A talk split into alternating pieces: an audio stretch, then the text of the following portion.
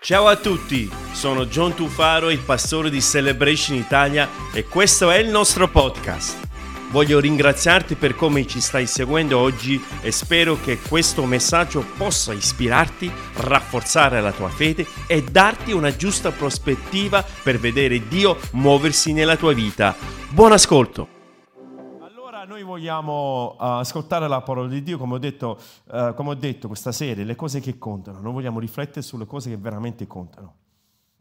Noi la prima settimana abbiamo parlato di comunità, appunto, small group, vogliamo uh, collegarci, vogliamo frequentarli. Seconda settimana abbiamo parlato delle cose che contano la parola di Dio. La parola di Dio è fondamentale per noi e per il nostro cammino. La terza settimana, la settimana scorsa, abbiamo parlato di adorazione avere uno spirito di adorazione nella nostra vita, l'adorazione noi non la intendiamo soltanto con i brani, l'adorazione noi la intendiamo con un stile di vita, un stile di vita dove mettiamo Dio al di sopra di ogni cosa. Quella è l'adorazione. L'adorazione così come ha fatto Abramo, stava facendo Abramo nei confronti di Isacco, stava sacrificando la cosa che era più cara al mondo per lui e lui era, pronto per sacrificare, era una forma di adorazione, ok? Quello che quando diciamo non voglio perseguire dire non voglio andare uh, dietro un mio interesse, ma voglio veramente onorarti con tutta la mia vita. A questa settimana invece vogliamo parlare del discernimento. Discernimento.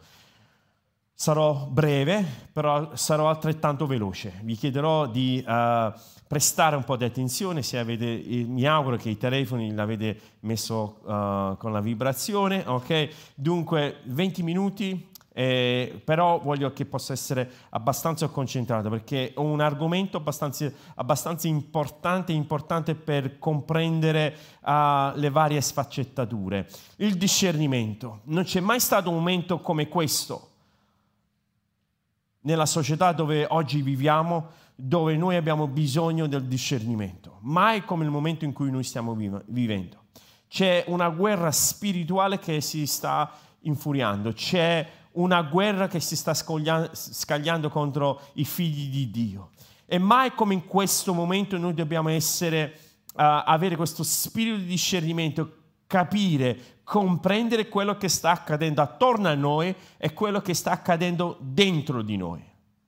Non si limita soltanto nelle situazioni che ci circondano, ma cercare di capire come il nemico agisce sulla nostra persona sul, sulla, nostra, sul nostro, sulla nostra anima, sulla nostra mente, sul nostro cuore, è fondamentale capire come il nemico cerca di manipolare o attraverso le persone che ci circondano, o attraverso i mezzi di comunicazione che stanno lì fuori, o attraverso tanti mezzi, tanti modi che il nemico cerca di, uh, cerca di entrare nella nostra anima, nel nostro spirito, cercando di mettere dei semi che non appartengono a Lui, i frutti, i famosi frutti dello Spirito che non appartengono a Dio, non ci appartengono. Allora il nemico viene e cerca di mettere questi semi di odio, questi semi di gelosia, questi semi di magari rabbia, di frustrazione, eh, di violenza se vogliamo nella nostra vita e noi mai come in questo periodo dobbiamo stare attenti, dobbiamo essere vigili e dobbiamo dire Signore dacci il discernimento. E cos'è il discernimento? La capacità di comprendere quello che ci sta accadendo attorno e capire se ha una radice, una matrice che appartiene allo Spirito di Dio oppure se ha una matrice che appartiene allo Spirito nemico. Capire, discernere quello che noi eh, decidiamo eh, volontariamente di decidere in che modo comportarci nei confronti di una determinata situazione discernere se questo che il modo in cui sto reagendo è il modo in cui Cristo Gesù uh, reagirebbe. È questo come Dio vuole che io riesco a concepire e vedere quello che sta attorno a me? Allora è buono che noi guardiamo, osserviamo la nostra vita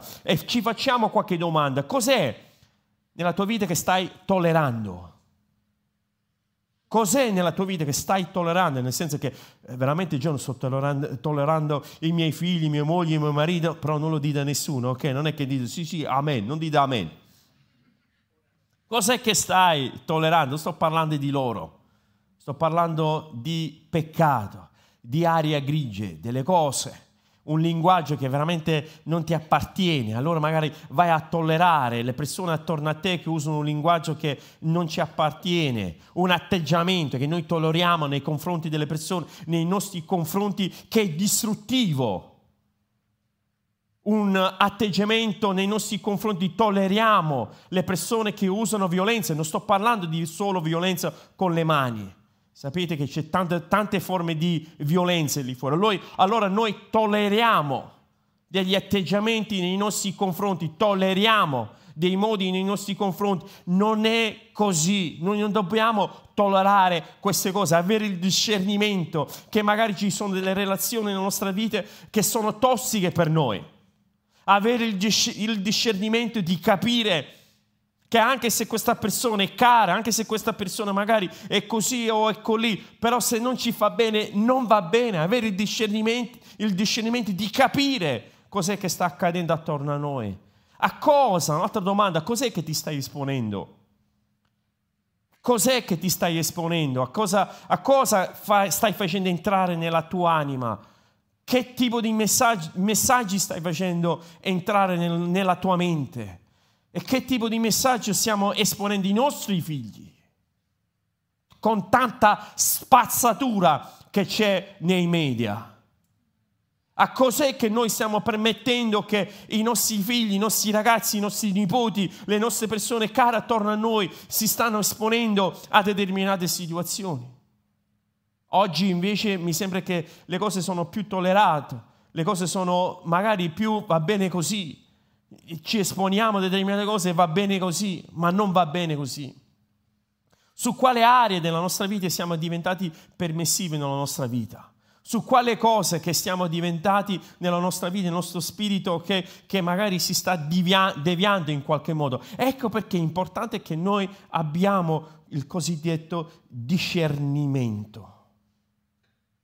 Sta scritto in 2 Corinzi capitolo 2 versetto 11, sta scritto questo è l'Apostolo Paolo che sta parlando, sta parlando, se leggete questi versi precedenti, non ho tempo, però se lo leggete parla proprio dell'amore e dell'odio fra delle persone. E lui dice, noi dobbiamo stare attenti che non siamo sopraffatti da Satana, perché noi non ignoriamo le sue macchinazioni oppure i suoi metodi o la sua agenda perversa che lui ha nei nostri confronti noi dobbiamo avere il discernimento che noi non dobbiamo ignorare. Dobbiamo mettere la testa, l'ho detto questo qualche settimana fa, nella, nella terra, con, come le ostriche no? che uh, si nascondono e sperare che le cose in qualche modo passa via. Disse una volta un famoso uh, predicatore, il suo nome era Spurgeon, che lui eh, ha vissuto nel 1800, verso la fine del 1800, disse questa, questa frase in merito al discernimento.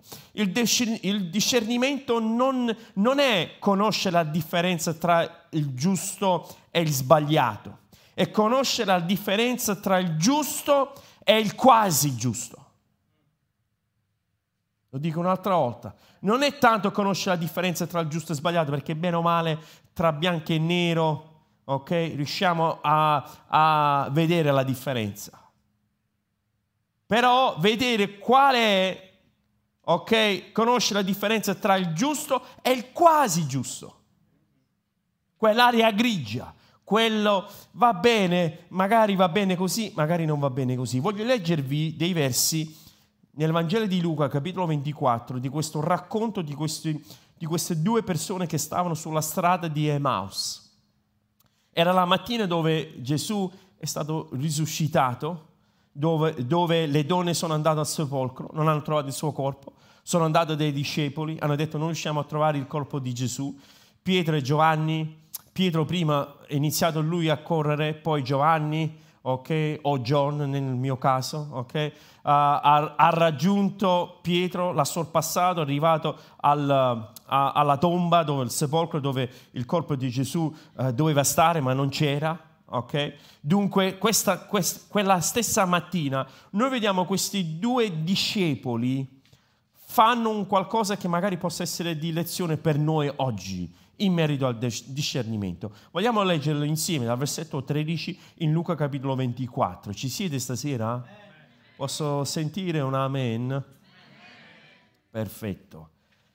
In quello stesso giorno due di loro se ne andarono verso un villaggio di nome Emaus, distante 60 stadi da Gerusalemme, che sono circa okay, 11 chilometri. Ed essi parlavano tra loro di, tu- di tutto quello che era accaduto. Versetto 15. Ora avvenne che mentre parlavano e discorrevano insieme, Gesù stesso si accostò e si mise a camminare con loro. Ma i loro occhi erano impediti dal riconoscerlo. Egli disse loro, che discorsi sono questi che vi scambiate l'un l'altro, cammin facendo? E perché siete così mesti? Ci fermiamo un attimo perché voglio fare una pausa fin questo punto. Perché noi vediamo che queste due persone, di cui uno di loro si chiamava Cleopas, l'altro non c'è nome, però si pensa, si suggerisce che fosse un altro uomo, un altro discepolo, non tanto i discepoli dodici, ma questi due molto probabilmente facevano parte dei 70, non so, coloro che magari conoscono un po' il Vangelo, eh, vi ricordate c'era un momento dove Gesù ha mandato via i 70 per andare a predicare, questi sono tornati che erano strafelici perché tante persone eh, ascoltavano quello che eh, avevano da dire. Allora queste due persone si pensano erano tra questi 70 però vediamo che loro anziché rimanere a Gerusalemme, anziché rimanere nei paraggi, non si trovava il corpo di Gesù, alcune donne stavano dichiarando che Gesù era il risorto, i discepoli c'era fermentazione tra i discepoli che forse effettivamente Gesù è il risorto, mentre tutto ciò sta accadendo, questi due discepoli decidono di andare verso Emaus, questo villaggio che letteralmente significa le, le piscine calde, diciamo le sorgenti caldi. Dunque questi due hanno deciso di andare a fare okay, una sauna nel paese di Emaus mentre mentre a Gerusalemme non si riusciva a capire quello che era successo a Gesù. Io credo che sia importante per noi, così come leggiamo questa storia, questo racconto, che l'assenza di discernimento, l'assenza di non capire bene quello che sta accadendo, non soltanto dentro di noi che è fondamentale, ma soprattutto anche quello che sta accadendo attorno a noi, è importante soffermarci, è importante veramente calarci e capirci bene. Perché il momento in cui noi non abbiamo questo discernimento, comporta una serie di cose che voglio condividere con voi. Numero uno, l'assenza di discernimento comporta disorientamento. Quando noi non abbiamo il discernimento, ci sentiamo disorientati, così come questi discepoli che sono andati nella direzione opposta nella direzione opposta di quello che gli altri discepoli avevano deciso di rimanere a Gerusalemme. Anzi, se ci ricordiamo bene, Gesù cosa ha detto a tutti i discepoli? Di non andare via da Gerusalemme. In Atti capitolo 1 la potete leggere. Gesù aveva dato raccomandazione, lui li aveva radunati insieme e comandò loro di non lasciare Gerusalemme. Eppure questi due sono andati via da Gerusalemme, sono andati nella direzione opposta. A differenza del resto dei discepoli, questi due scelsero arbitrariamente di andare nella direzione opposta di quello che aveva detto Gesù. Ragazzi, quando noi non ci facciamo carico del discernimento, quando noi non accettiamo il discernimento nella nostra vita, succede che l'assenza di discernimento porta disorientamento, porta che ci facciamo delle domande del tipo ma perché mi è successa questa cosa? Quando ne uscirò fuori da questa situazione? Perché questa situazione mi sta andando storto? Perché quest'altra situazione non riesco a capire perché Dio vuole questa cosa da me? Perché ho questo sentimento uh, brutto nella mia anima? Perché mi sento in questo modo? Queste domande iniziano a venire perché? Perché ci, dis- ci sentiamo disorientati. Perché? Perché manchiamo il discernimento di capire quello che ci sta accadendo. Mi seguite? Allora è importante che noi, contrariamente come questi due discepoli che sono, non, sono andati, non, sono, non sono rimasti a Gerusalemme, sono andati in una direzione opposta. c'era questa mancanza di discernimento. Cos'altro porta l'assenza di discernimento? Comporta anche il non progresso. Sta scritto versetto 17 che nell'originale è tradotto un po' più preciso, nel senso che sta scritto che loro si fermarono, si sono fermati lungo la strada fermati lungo la strada ed erano mesti, erano, erano, dispiaciuti, però loro si sono fermati nel loro viaggio quando Gesù aveva chiesto loro ma che cos'è che sta, eh, di cosa state parlando? Loro si sono fermati, erano disorientati. Quando noi c'è l'assenza di discernimento, ci sentiamo come la nostra vita non sta progredendo, non stiamo crescendo ci si ferma perché non riusciamo a capire, non riusciamo a discernere quello che sta accadendo attorno a noi. Infatti questi uomini dissero a Gesù, non sapendo che era Gesù, versetto 21, ora noi speravamo che fosse lui che avrebbe liberato Israele. L'avevano detto a Gesù, lo stavano dicendo a Gesù. Noi speravamo che lui fosse, fosse stato colui che avrebbe liberato Israele. La speranza per loro era scomparsa. Noi speravamo, parlavo già nel passato, noi speravamo, si vede, si denota che la speranza era scomparsa dal, dal, dal, loro, dal loro spirito. Perché? Perché Gesù non era la persona, il carattere, il Cristo che loro speravano che sarebbe stato. Gesù non sembrava, lui non si è addossato gli identikit del liberatore come, come loro si aspettavano.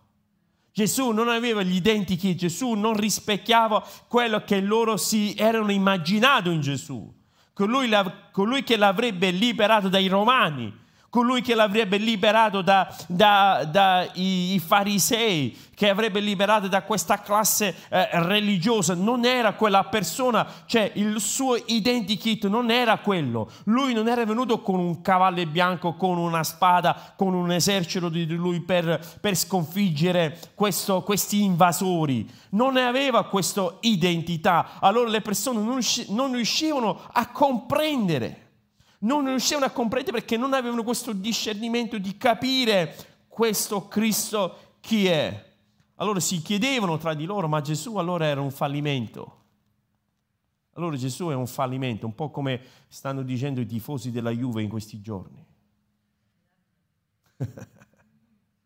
allora Gesù era un fallimento. Allora Gesù non era quello che doveva essere. Allora Gesù non sta vivendo secondo quello che lui aveva detto perché è morto, non c'è più. Oppure Gesù è un successo, come i tifosi del Napoli in questi giorni. Allora Gesù è un successo. Cos'è? È un successo o un fallimento? La risposta a questa domanda lo possiamo dare soltanto noi attraverso la vita che viviamo. Cosa significa? Mi spiego meglio. Se per noi Gesù è stato un successo, se per noi Gesù è stato veramente un successo, allora significa che la nostra vita è una vita vittoriosa, perché Gesù è stato vittorioso, non è vero? Significa che io sto vivendo la mia vita consapevole che Cristo ok? È il re dei re e il signore dei signori, che ha sconfitto anche la morte. Allora la mia vita si rispecchia sul fatto, ok? Che lui ha vinto. Invece se Cristo Gesù è stato sconfitto, io vivo la mia vita come, come se Gesù non avrebbe vinto la morte.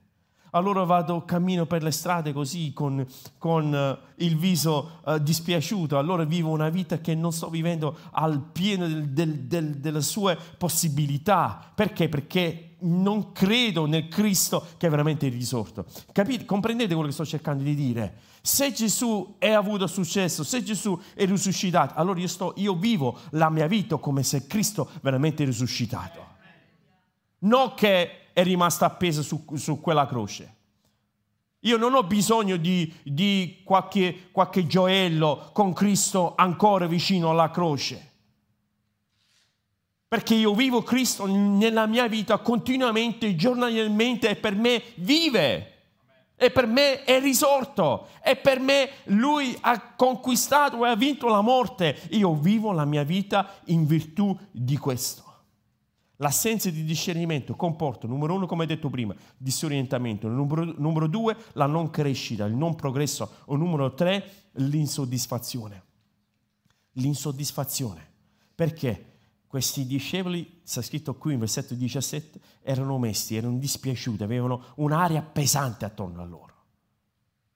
Io mi auguro che noi non abbiamo un'aria pesante dove andiamo, andiamo. Mi auguro che quando le persone ci vedono e dicono, ah, meno male sei venuto perché veramente avevo bisogno di qualcuno che mi potesse rallegrare il mio cuore. Non è che quando ci vedono invece scappano, nascond- si nascondono.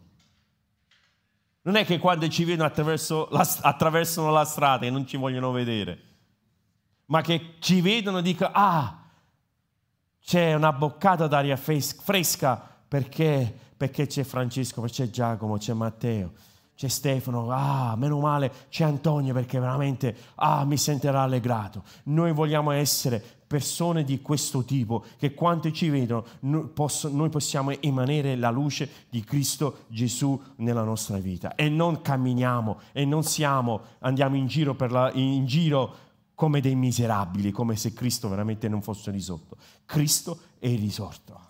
Amen.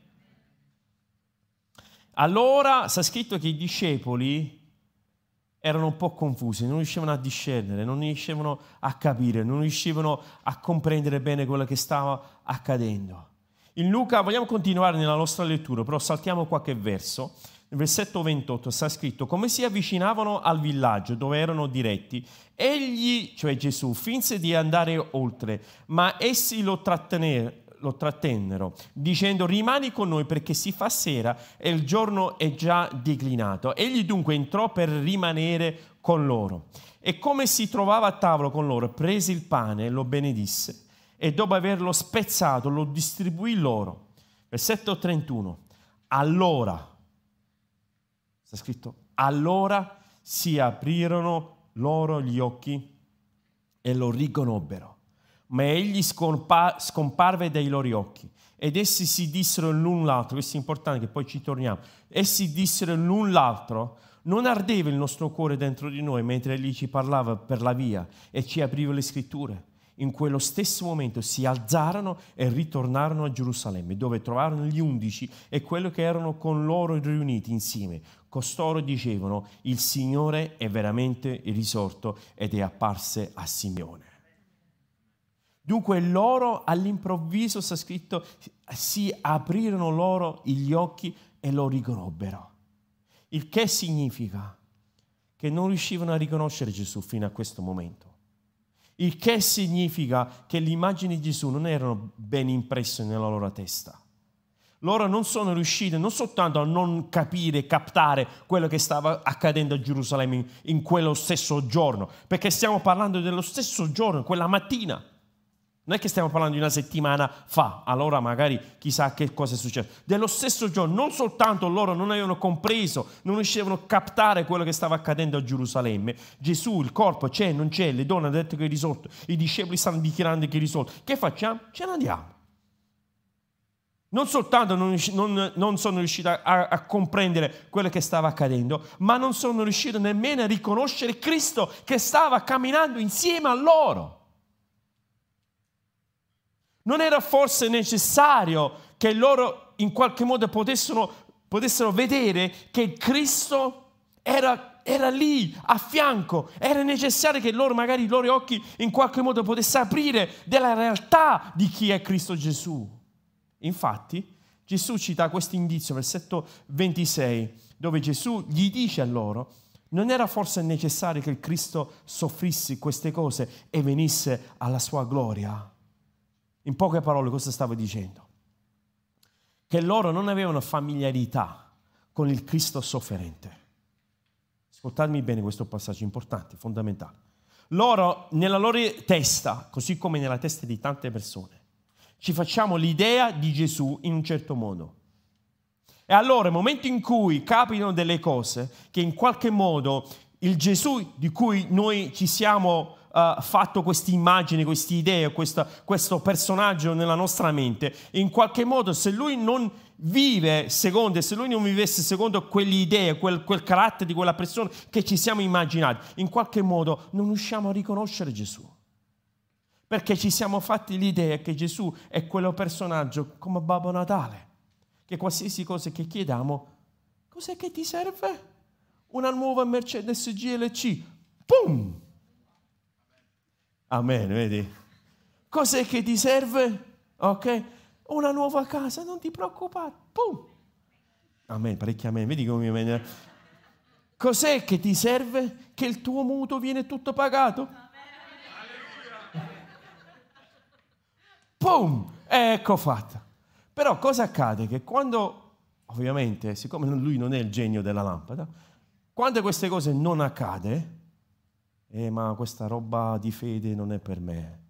No, ma non è per me. No, ma sono una banda di esaltati, ma che dobbiamo fare? Quando noi ci troviamo nella terra di nessuno, qual è la terra di nessuno? Mi piace identificare come la terra di, di, di nessuno. Quando, nel momento in cui noi apriamo il nostro cuore, facciamo una preghiera, e apriamo i nostri cuori nei confronti di Dio, dove noi chiediamo un intervento, chiediamo una provvidenza, chiediamo un qualcosa, quando noi chiediamo qualcosa, è dal momento in cui noi chiediamo, al momento in cui quella cosa, quel desiderio, quella benedizione, quella provvidenza si va a manifestare in qualche modo, in quella terra di nessuno, in quella fase di attesa, in quel momento, come ci comportiamo? Cos'è Gesù per noi? In che identità? Come lo vediamo? Se lo vediamo o scade dai nostri occhi, o scade dal nostro calendario, o scade dal nostro modo di pensare, o scade dal nostro modo di identificarlo. I discepoli, questi due, perché non l'avevano riconosciuto Gesù? Perché nella loro mente loro si aspettavano il Gesù cavaliere con la spada che avrebbe liberato il popolo di Israele da mano del, dei romani. Si aspettavano l'immagine del, del gladiatore, no? Uh, così con o Braveheart, no? Mel Gibson, si aspettava questo tipo di personaggio. Però nel momento in cui Gesù invece aveva l'apparenza del sconfitto, in verità, in, in realtà, lui era colui che veramente ha vinto. Allora occhio come identifichiamo, occhio che immagine ci diamo, occhio in che modo noi vogliamo catalogare il nostro Gesù.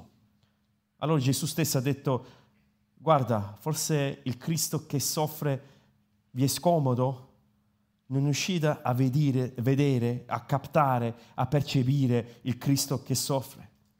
Non abbiamo forse la familiarità con il regno capovolto di Cristo. Il regno capovolto, il regno di Dio capovolto che funziona all'incontrario come il regno di cui noi conosciamo.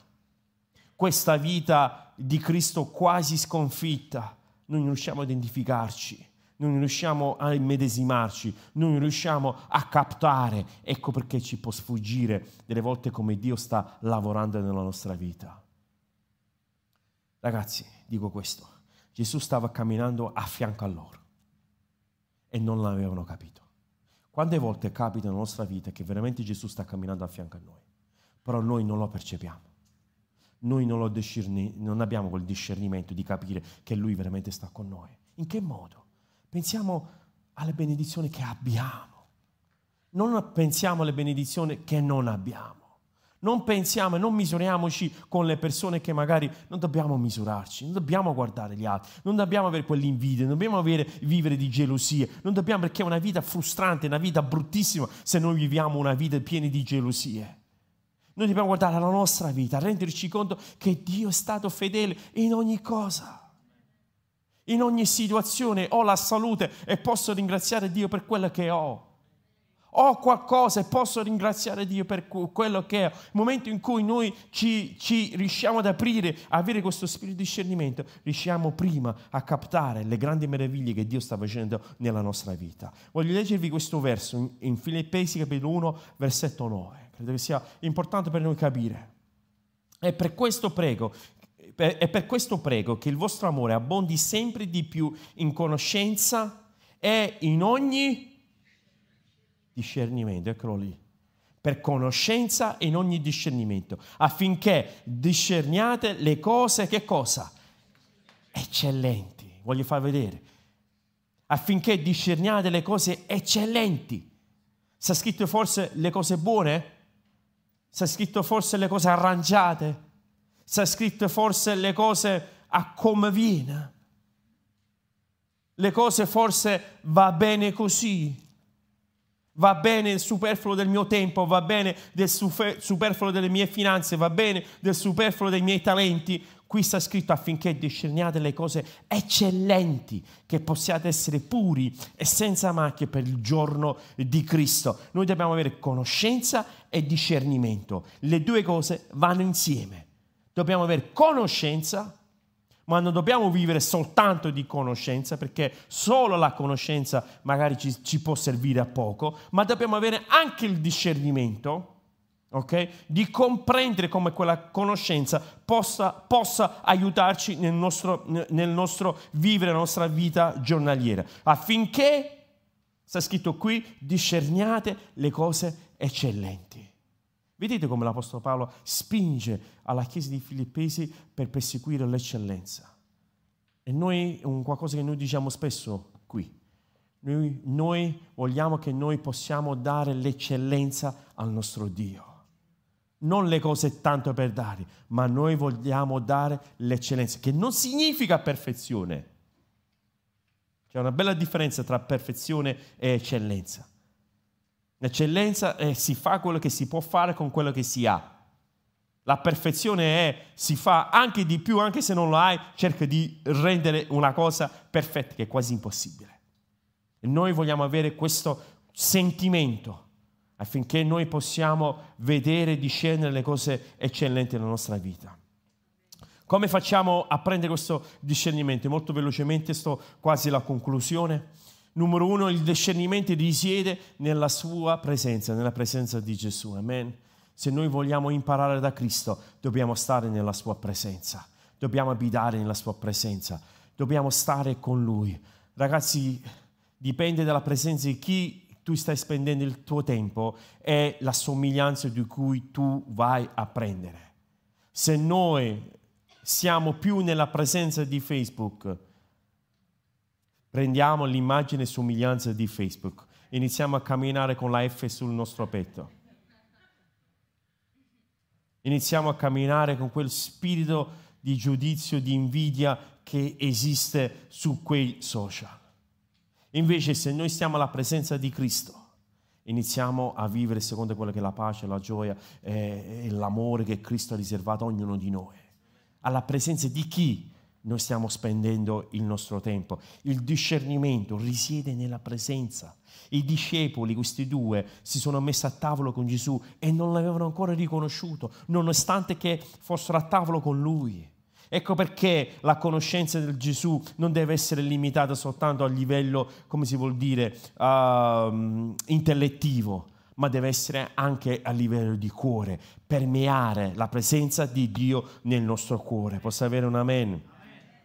L'esposizione a Gesù non deve avvenire soltanto da un punto di vista liturgico, ma soprattutto da un'esperienza esperienziale, di un'esperienza che io veramente vivo la presenza di Gesù. Il discernimento, punto numero due, il discernimento risiede nella sua parola. Loro, questi due discepoli, mentre camminavano, Gesù condivideva con, con, loro la parola, rivelando nelle scritture, perché più riceviamo la parola di Dio, più vorremmo condividere il Dio della parola. Quando più noi riceviamo la parola di Dio, lo ripeto, più noi vogliamo condividere il Dio della parola. Infatti vi ricordate Giovanni capitolo 1, versetto 1, cosa sta scritto? In principio era la parola, la parola era presso Dio e la parola era Dio. Theos in, in greco antico, Theos è il mio logos. Dio era la parola, però quello è in mio, quel verbo nel presente, nell'antico greco, viene tradotto letteralmente è. Dunque noi possiamo dire la parola è Dio nel presente. non soltanto quello di ieri, ma quello di oggi. Teos, Dio, e il mio è Logos, la parola. Dio è la parola. Se noi captiamo, se c'è qualcosa da ricordare, se ricordiamo solo questo, che Dio è la parola, la parola di Dio, è questo, Dio è questo, Lui è qui. Se questo riusciamo a connettere, riusciamo ad avere tutti i discernimenti di cui abbiamo bisogno. Un altro punto, il discernimento risiede nella comunione, nella comunione, nella comunione. Come che Gesù, appena che ha rotto quel pane, appena che ha avuto quel momento di profonda comunione, quel momento di, di, condivisione, quel momento di fratellanza, quel momento di profonda comunione, vediamo che i loro occhi si sono aperti. E tra di loro, vi ricordate il verso che ho detto non vi dimenticate? Qual era quel verso? Voglio ripeterlo. In quello stesso momento dissero l'un l'altro, tra di loro, Gesù già non c'era più, non ardeva il nostro cuore dentro di noi mentre egli parlava per la via e ci apriva le scritture. Tra di loro, la comunione tra di loro, c'era il discernimento. Noi riusciamo a captare il discernimento anche tra di noi con l'esperienza l'un l'altro, con stare insieme, insegnandoci quello che Dio ha da dire. Un'altra cosa che voglio farvi notare, poi mi avvio alla conclusione, il discernimento risiede nell'agire. Una delle conseguenze del discernimento è che noi agiamo. Se noi in qualche modo abbiamo il discernimento che ci troviamo magari nel traffico e vediamo un tir che sta sbandando e che sta venendo contro di noi, che facciamo? Abbiamo l'informazione e saremo sciocchi se non agiamo a quell'informazione. Sta arrivando un camion proprio dritto dritto per, verso di noi, che facciamo? Ci spostiamo, prendiamo un'azione, facciamo un qualcosa, ok? È la stessa cosa quando noi abbiamo il discernimento e noi avvertiamo che c'è qualcosa che sta accadendo di negativo nella nostra vita, noi prendiamo azione, noi prendiamo una decisione, noi diciamo così non va bene, io devo agire su questa cosa.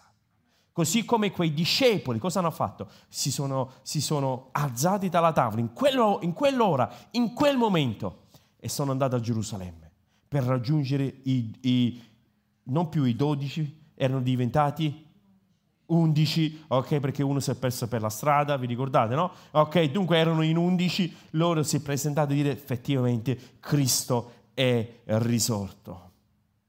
È fondamentale avere uno spirito di discernimento, perché noi possiamo vedere, possiamo percepire cosa sta succedendo attorno a noi, nella nostra vita, nella vita delle persone che stanno attorno a noi, nei nostri momenti nel mezzo in quella terra di nessuno, mentre aspettiamo una risposta, mentre aspettiamo un miracolo, mentre aspettiamo un qualcosa da parte di Dio, non dobbiamo mai perdere la speranza, ma perseguiamo e cerchiamo di in qualche modo prendere le cose che veramente contano e vogliamo chiedere più discernimento nella nostra vita. Vorrei chiedere alla band se mi possono raggiungere qui sul palco. Voglio condividere l'ultimo verso e sto concludendo.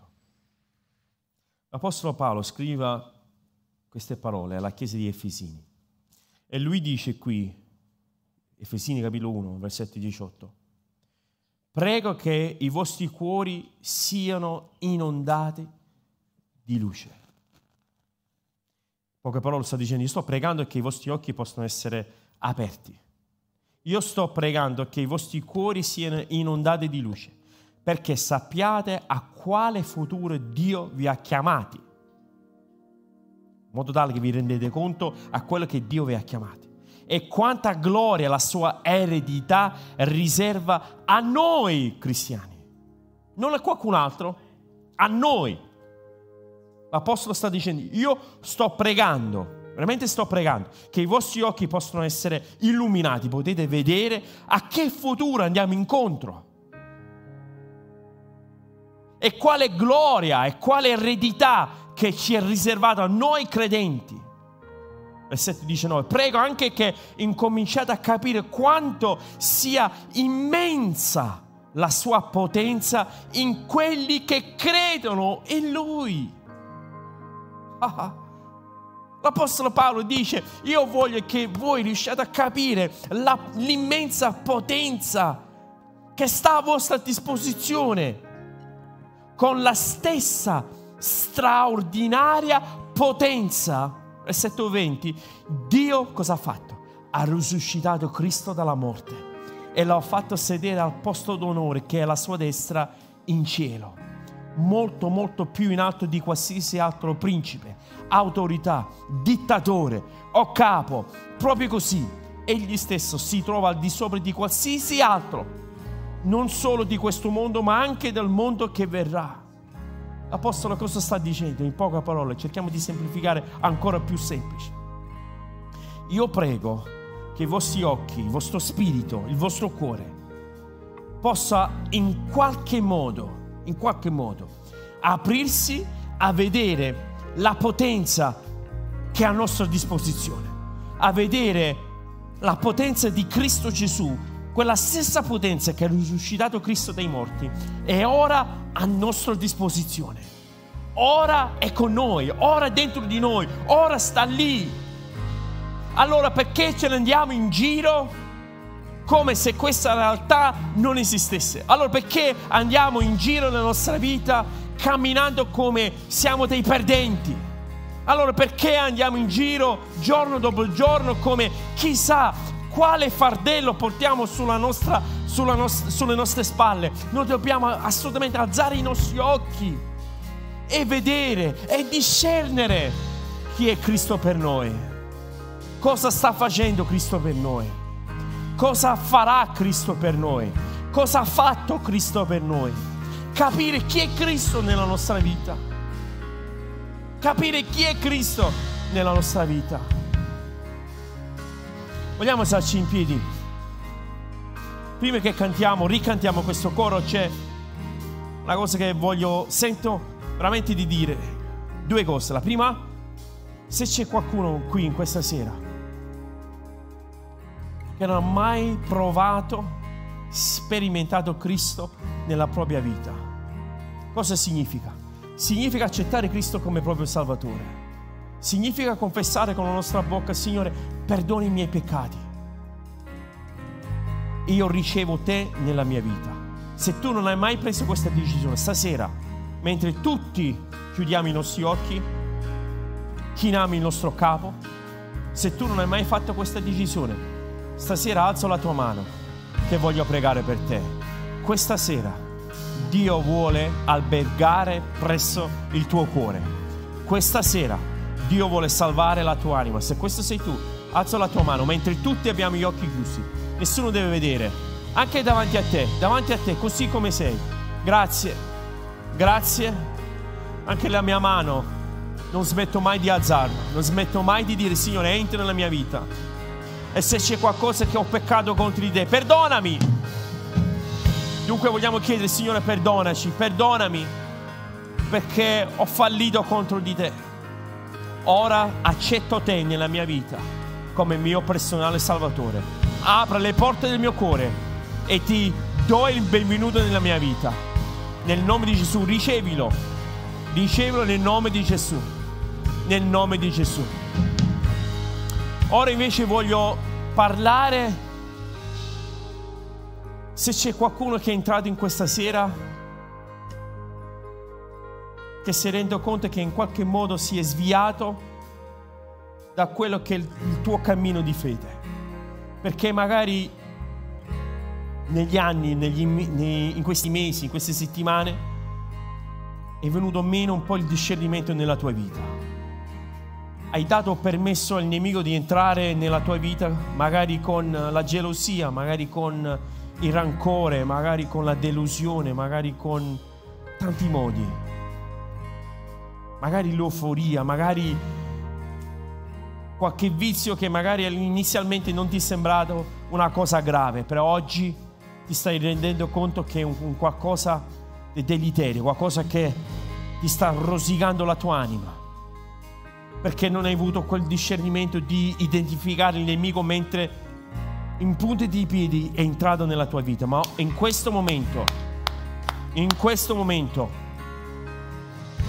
tu vuoi ridedicare la tua vita a Cristo in questo momento, puoi chiedere a Cristo di sbarazzartene di questa aria grigia nella tua vita, di sbarazzartene di questa, sbarazzarti di questa, di questo negatività nella tua vita, di questi sentimenti negativi. Se sei tu, mentre tutti abbiamo gli occhi chiusi, il capo chinato, alza la tua mano, voglio pregare insieme a te. Alza la tua mano. Grazie. Grazie. Ti sei reso conto che non hai avuto molto discernimento ultimamente. Ti sei reso conto che il nemico si è infilato in un'area della tua vita. Se questo sei tu, alza la tua mano, voglio pregare insieme a te. Voglio pregare insieme a te. Mentre ci ricantano questo coro, prega Dio dal, dal tuo posto, prega dove sei tu. Prega Dio dove sei tu e dire sì Signore, trasforma la mia vita. Abbi pietà di me, Signore. Perdonami, Signore, nel nome di Gesù. Spero che questo messaggio sia stato di benedizione per te. Se ti fa piacere, iscriviti al nostro podcast, così nel tuo feed appariranno gli episodi più recenti. E seguici cliccando sul link in descrizione, rimanendo connesso con tutte le nostre attività. Ti do appuntamento al prossimo podcast di Celebration Italia.